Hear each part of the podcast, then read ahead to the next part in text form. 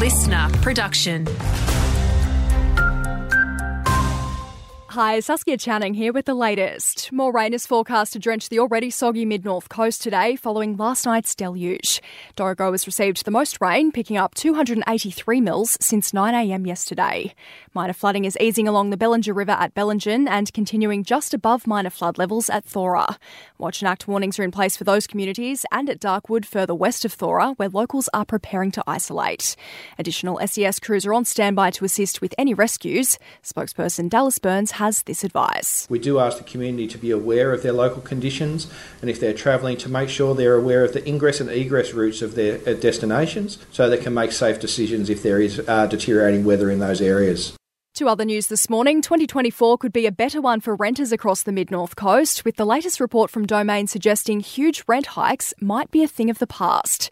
While house rents in Port Macquarie did rise 3.6% year on year and just over 2% in Kempsey, in Coffs they remained stable. Domain's Dr. Nicola Powell says while regional New South Wales renters are still forking out a lot, it's not getting any worse. House and unit rents are at a record high. We've got house rents at 550 a week and unit rents at 430 a week. But when you have a look at growth, it has slowed, and particularly for house rents, we've now seen three quarters in a row of no change in asking rents. And Port Macquarie Council has addressed concerns about the funky taste, colour, and odour that's been impacting the town's drinking water. It says while it's caused by a natural and completely non toxic bacteria that thrives in warm water, it recommends locals cool their water and add fruit wedges or mint to reduce the earthy taste.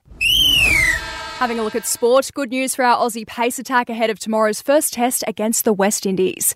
Normally, Adelaide hosts its test in December, and the grounds curator Damien Hughes says the pitch will be harder and bouncier than usual thanks to the mid January start. The evaporation's higher, so the temperatures are higher, so we know that it'll dry out more.